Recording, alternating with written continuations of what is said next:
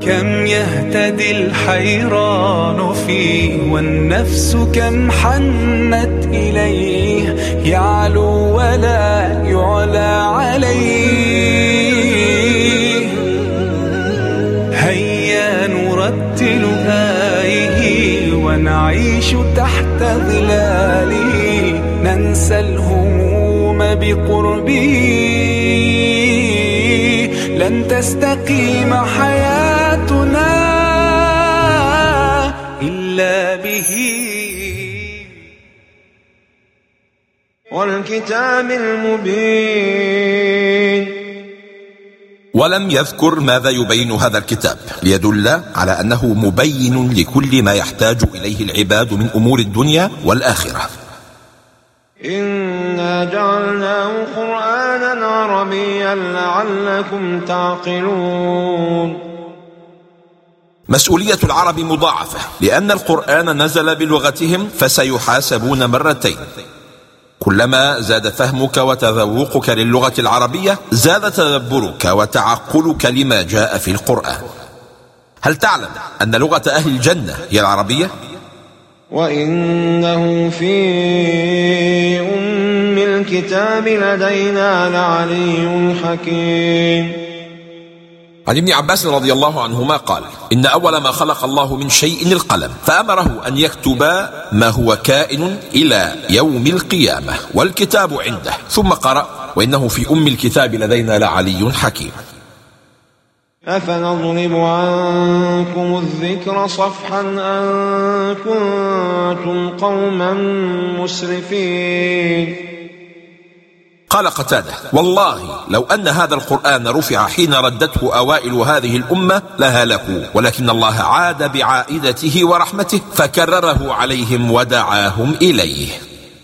قال القشيري وفي هذا إشارة لطيفة وهو أنه لا يقطع الكلام اليوم عمن تمادى في عصيانه وأسرف في أكثر شانه فأحرى أن من لم يقصر في إيمانه وإن تلطخ بعصيانه ولم يدخل خلل في عرفانه ألا يمنع عنه لطائف غفرانه.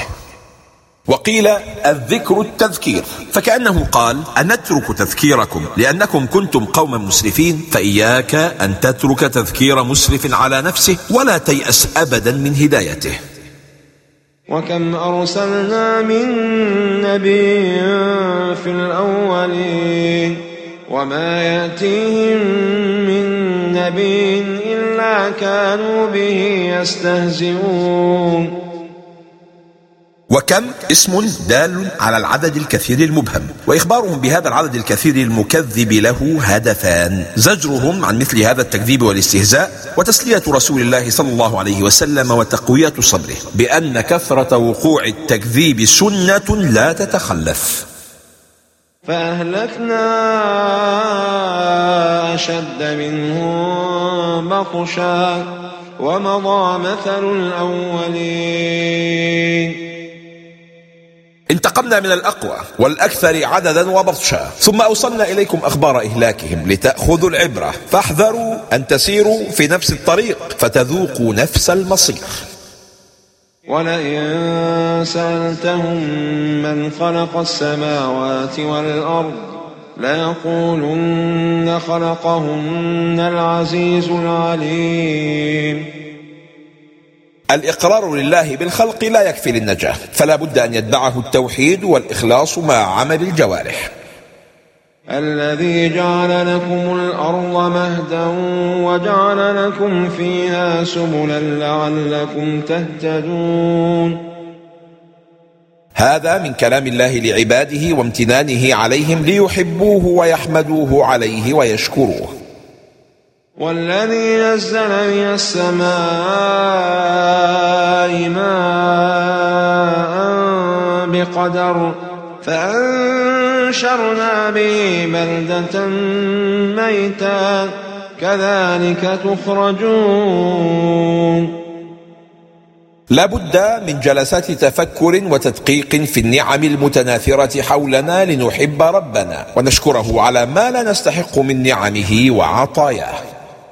كما يحيي الله الأرض بماء المطر يحيي القلوب الميتة بماء الوحي والتفكر وحسن النظر. لولا أن الله أنزل المطر بقدر لأغرقكم كما أغرق قوم نوح بالطوفان أو أهلك زرعكم إن كان المطر زائدا عن الحاجة. وجعل لكم من الفلك والأنعام ما تركبون. تأمل نعمة الله. ترى الطفل الصغير يقود الجمل الضخم وهو طائع له منقاد لكنه يفزع من الثعبان الصغير. لماذا؟ لأن الله سخر لنا بعض مخلوقاته دون بعض. لتستووا على ظهوره ثم تذكروا نعمة ربكم. ثم تذكروا نعمة ربكم إذا استويتم عليه. وتقولوا سبحان الذي سخر لنا هذا وما كنا له مقرنين. عن سليمان بن يسار أن قوما كانوا في سفر فكانوا إذا ركبوا قالوا سبحانه الذي سخر لنا هذا وما كنا له مقرنين وكان فيهم رجل له ناقة فقال أما أنا فلهذه مقرن أي أنا الذي أقرنها. فقمصت به فصرعته فاندقت عنقه أي مات. في الحديث على ظهر كل بعير شيطان. فإذا ركبتموها فسموا الله. ثم لا تقصروا عن حاجاتكم. قيل معنى الجملة يحتمل إجراء اللفظ على حقيقته فيكون على ظهر كل بعير شيطان حقيقة يحمله على النفور ليوقع الأذى بصاحبه الآدمي الذي هو عدو الشيطان. ويحتمل أن النفور والشر من طبع الإبل فهي إذا نفرت صارت كأن على ظهرها شيطان. ولولا أن الله سخرها لنا ما كان لنا قدرة عليها ولا طاقة بتسخير الدواب والسفن. لذا نقول في الدعاء وما كنا له مقرنين. وإنا إلى ربنا لمنقلبون. أي راجعون. وفيه أن على كل راكب أن يتذكر بسفره السفرة العظمى التي هي الانقلاب إلى الله تعالى للمساءلة والمحاسبة. وجعلوا له من عباده جزءا. سبحانه. فرد صمد لم يتخذ صاحبة ولا ولدا ومع هذا قالوا عن الملائكة التي لا تفتر عن عبادته إنها بنات الله. وقال النصارى عن عبد الله عيسى بن مريم إنه ابن الله. أم اتخذ مما يخلق بنات وأصفاكم بالبنين؟ ينسب أحدهم لربه ما يستنكف أن ينسبه لنفسه. لما ادعت سجاح بنت الحارث النبوة أيام الردة وكان قد ادعى النبوة قبلها مسيلمة الحنفي والأسود العنسي وطليحة ابن خويلد الأسدي. قال عطارد بن حاجب التميمي أضحت نبيئتنا أنثى نطيف بها وأصبحت أنبياء الناس ذكرانا. وإذا بشر أحدهم بما ضرب للرحمن مثلا ظل وجهه مسودا وهو كظيم كل من بشر اليوم بأنثى فحزن أو غضب ففيه أثر من آثار الجاهلية. أومن ينشأ في الحلية وهو في الخصام غير مبين ظاهر الآية يدل على أن النشوء في الزنا والنعومة مما يعاب ويذم وأنه من صفات النساء فعلى الرجل أن يجتنب ذلك ويربأ بنفسه عنه. قال عمر رضي الله عنه اخشوشنوا في اللباس واخشوشنوا في الطعام وتمعددوا أي اصبروا على عيش معد بن معدان في الحضر والسفر وتشبهوا بلباسه ولا تتشبهوا بزي الأعاجم. فيه دلالة على أن التحلي بالذهب مباح للنساء وحرام على الرجال لأنه تعالى جعل ذلك عنوانا للضعف والنقصان وإنما زينة الرجال الصبر على طاعة الله والتزين بزينة التقوى. وجعلوا الملائكة الذين هم عباد الرحمن إناثا أشهدوا خلقهم؟ ستكتم شهادتهم ويسألون. كل من ادعى باطلا أو افترى كذبا سيؤتى به يوم القيامة للمواجهة وأداء الشهادة وأطلق على افتراءاته شهادة تهكما.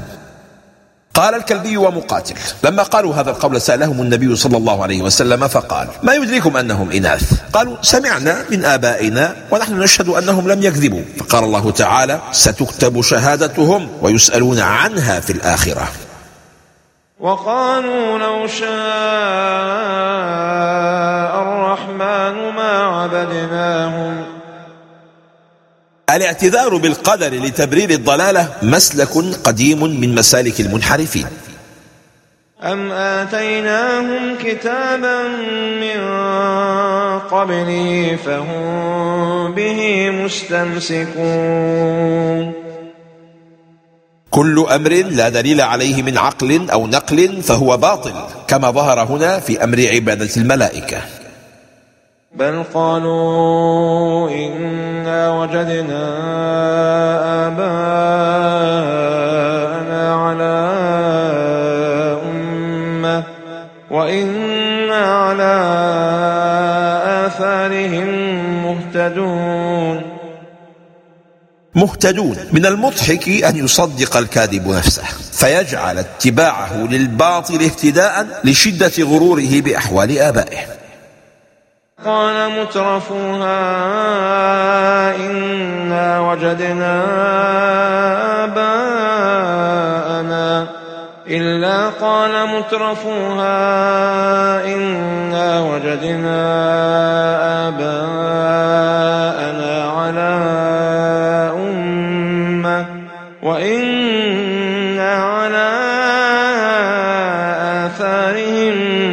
مقتدون التحرر من العقل الجمعي وسياسة القطيع ضرورة إن أردت النجاة من العذاب غدا لأن الكثرة منحرفة والمؤمنون قلة.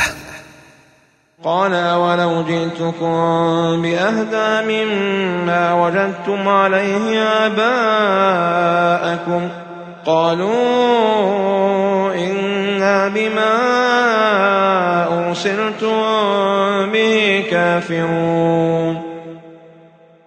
هنا أوضح إبراهيم بأظهر دليل وأقصر سبيل أنهم ما أرادوا اتباع الحق والهدى بل قصدوا اتباع الباطل والهوى. فانتقمنا منهم. فانظر كيف كان عاقبة المكذبين. هذا تهديد بالانتقام من كل من شابههم في أقوالهم وأفعالهم فليست قصص القرآن للتسالي.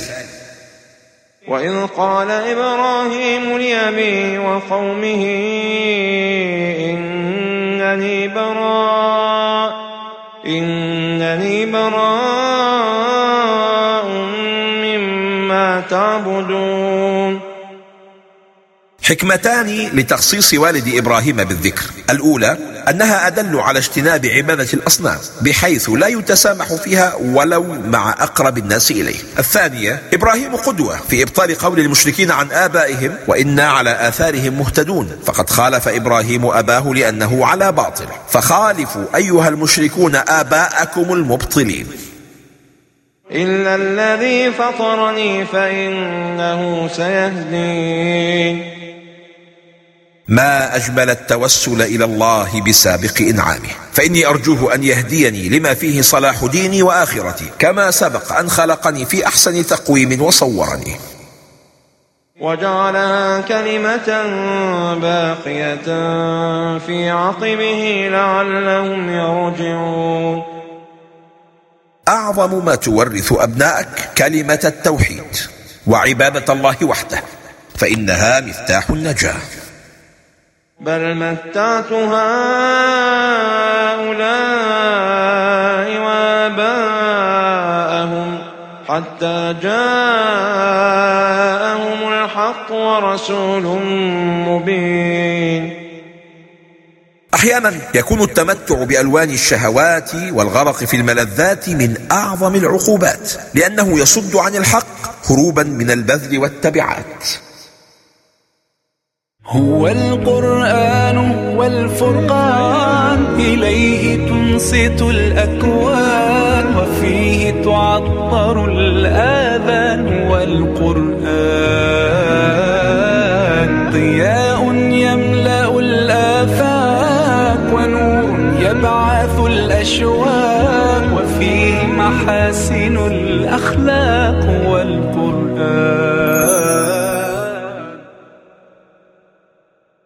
ولما جاءهم الحق قالوا قالوا هذا سحر وإنا به كافرون.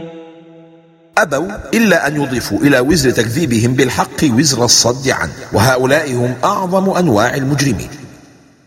همم سافلة وأخرى عالية. التعبير بقوله جاءهم الحق يشعر بأن الحق وصل إليهم دون أن يتعبوا أنفسهم في البحث عنه. ومع هذا فقد استقبلوه بالجحود والإنكار. وقالوا لولا نزل هذا القرآن على رجل من القريتين عظيم.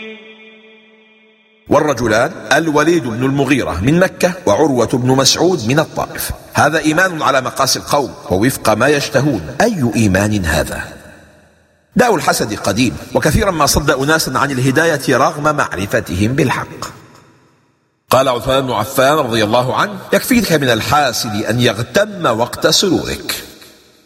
إن محمدا فقير ليس معه شيء فكيف يصير نبيا رسولا؟ إنها المقاييس المادية حين تكون سببا في الضلالة وحرمان الهداية. أهم يقسمون رحمة ربك؟ قال ابن كثير ليس الأمر مردودا إليهم بل إلى الله عز وجل. والله أعلم حيث يجعل رسالته. فإنه لا ينزلها إلا على أزكى الخلق قلبا ونفسا وأشرفهم بيتا وأطهرهم أصلا. أهم يقسمون رحمة ربك. الرحمة هنا هي النبوة ورحمة ربك خير مما يجمعون والرحمة هنا هي الجنة. نحن قسمنا بينهم معيشتهم في الحياة الدنيا. قال حاتم الأصم نظرت إلى قوله تعالى نحن قسمنا بينهم معيشتهم في الحياة الدنيا فتركت الحسد واجتنبت الخلق وعلمت أن القسمة من عند الله تعالى فتركت عداوة الخلق عني.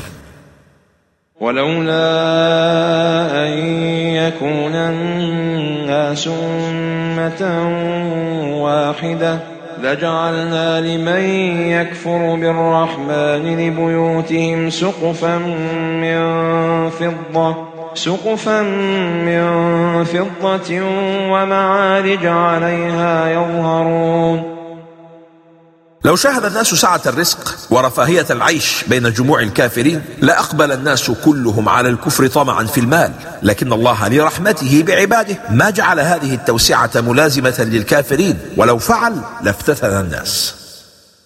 ولبيوتهم أبوابا وسرا عليها يتكئون.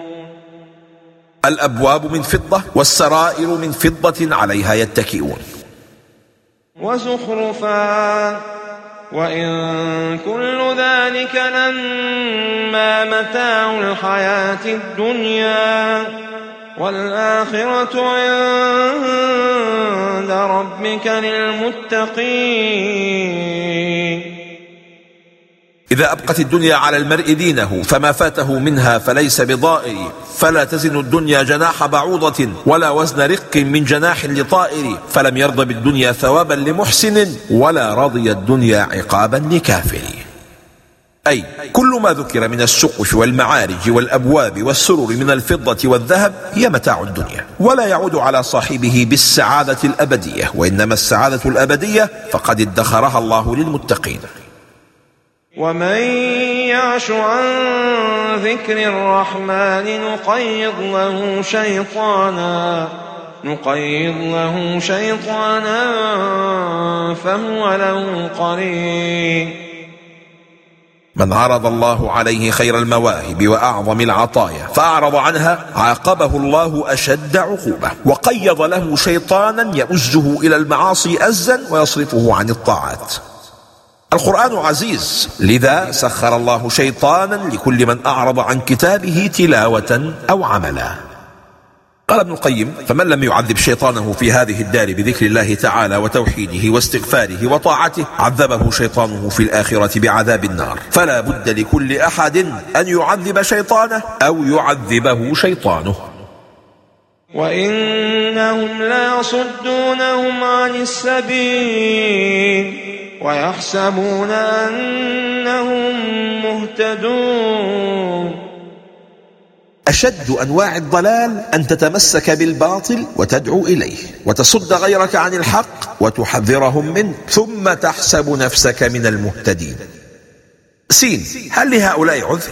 جيم لا لا عذر لهم ولا لأمثالهم لأنهم بدأوا العدوان بإعراضهم عن ذكر الله وزهدوا في الهداية مع القدرة عليها ورغبوا في الباطل فالذنب ذنبهم والجرم جرمهم. حتى إذا جاءنا قال يا ليت بيني وبينك بعد المشرقين فبئس القرين. قال أبو سعيد الخدري إذا بعث الكافر زوج بقرينه من الشياطين فلا يفارقه حتى يصير إلى النار. المراد بالمشرقين هنا المشرق والمغرب كما يقال للشمس والقمر القمران ولأبي بكر وعمر العمران وللتمر والماء الأسودان وإنما استعمل هنا تغليبا. اقتران الكافر بالشيطان في قيد واحد غدا؟ من ألوان العذاب وسبب أشد الآلام. لذا يصرخ الكافر في شيطانه يا ليت بيني وبينك ما بين المشرق والمغرب. ولن ينفعكم اليوم إذ ظلمتم أنكم في العذاب مشتركون. هذا قول يلقى على أسماع أهل النار يوم القيامة. قال السعدي ولن ينفعكم أيضا روح التسلي في المصيبة. فإن المصيبة إذا وقعت في الدنيا واشترك فيها المعاقبون هان عليهم بعض الهون. وتسلى بعضهم ببعض. وأما مصيبة الآخرة فإنها جمعت كل عقاب. ما فيه أدنى راحة حتى ولا هذه الراحة. قالت الخنساء لما جاءها خبر قتل أخيها ولولا كثرة الباكين حولي على إخوانهم لقتلت نفسي فلولا هذا التأسي لقتلت نفسها. لكن الله دفع عن أهل النار الانتفاع بمثل هذا التأسي. أفأنت تسمع الصم أو تهدي العمي ومن كان ومن كان في ضلال مبين؟ استفهام بمعنى النفي. فليس يمكنك هداية من سددنا بصيرته ومن صببنا في مسامع فهمه رصاص الشقاء والحرمان وفيه تسلية لقلب النبي صلى الله عليه وسلم الحزين على إعراض قومه. فإما نذهبن بك فإنا منهم منتقمون. يعني يا محمد إن انقضى أجلك ولم تشهد ما توعدناهم به فلا تشك في صدق كلامنا فإن ما أخبرناك عنه لا محالة كائن. أو نرينك الذي وعدناهم فإنا عليهم مقتدرون. لا يعجزنا تعجيل العذاب أو تأخيره لكن ذلك متوقف على اقتضاء الحكمة. قال ابن عاشور والمعنى أننا منتقمون منهم في الدنيا. سواء كنت حيا أو بعد موتك. أي فالانتقام منهم من شأننا وليس من شأنك لأنه من أجل إعراضهم عن أمرنا وديننا ولعله لدفع استبطاء النبي صلى الله عليه وسلم أو المسلمين تأخير الانتقام من المشركين. ولأن المشركين كانوا يتربصون بالنبي صلى الله عليه وسلم الموت فيستريح من دعوته فأعلمه الله أنه لا يفلتهم من الانتقام على تقدير موته. فاستمسك بالذي أوحي إليك. إنك على صراط مستقيم. الكلام للنبي صلى الله عليه وسلم والمراد به أمته. أي استمسكوا بالقرآن وإلا انحرفتم عن صراطه المستقيم. وهذا تثبيت للنبي صلى الله عليه وسلم. وثناء عليه بأنه ما زاغ قيد أنملة عما بعثه الله به ويتبعه تثبيت قلوب المؤمنين على إيمانهم. على قدر تمسكك بالوحي من كتاب وسنة تكون استقامتك على الصراط المستقيم في الدنيا وعلى الصراط فوق النار يوم القيامة. وإنه لذكر لك ولقومك وسوف تسألون فخركم وشرفكم في هذا القرآن وليس في نسبكم أو أموالكم فالعاقل من افتخر بالقرآن والجاهل من افتخر بغير القرآن وسوف تسألون هذا الكتاب مادة اختباركم غدا. هل عملتم به فارتفعتم؟ أم لم تعملوا به فانهزمتم وذللتم؟ هل شكرتم نعمة القرآن أم كفرتم بها؟ واسأل من أرسلنا من قبلك من رسلنا. أجعلنا من دون الرحمن آلهة يعبدون. قال ابن جرير الطبري ما ملخصه وأولى القولين بالصواب في تأويل ذلك قول من قال عنا به سل مؤمني أهل الكتابين من أجل أن المؤمنين بهم وبكتبهم أهل بلاغ عنهم ما أتوهم به عن ربهم وذلك نظير أمر الله فإن تنازعتم في شيء فردوه إلى الله والرسول ومعلوم أن معنى ذلك فردوه إلى كتاب الله وسنة رسوله لأن الرد إلى ذلك رد إلى الله والرسول وكذلك معناه فاسأل كتب الذين أرسلنا من قبلك من الرسل فإنك تعلم صحة ذلك من قبلنا. فاستغنى بذكر الرسل من ذكر الكتب إذ كان معلوما ما معناه. ولقد أرسلنا موسى بآياتنا إلى فرعون وملئه فقال إني رسول رب العالمين. تكررت قصة موسى في سورة البقرة والأعراف ويونس وهود والإسراء وطه والقصص والصافات وغافر ولكن بأساليب متنوعة تفيد جميعا سرد فصول الصراع بين الحق والباطل. فلما جاءهم بآياتنا إذا هم منها يضحكون. تسلية من الله لنبيه. عما كان يلقى من المشركين وإعلامه أن قومه ليسوا إلا كسائر الأمم الذين كفروا بالله وكذبوا رسله. وحث منه لنبيه على الصبر كما صبر أولو العزم من الرسل. وإخباره أن عاقبته النصر وعاقبة هؤلاء الهلاك. كالذي فعل بموسى والذين آمنوا معه من إظهارهم على فرعون وملئه.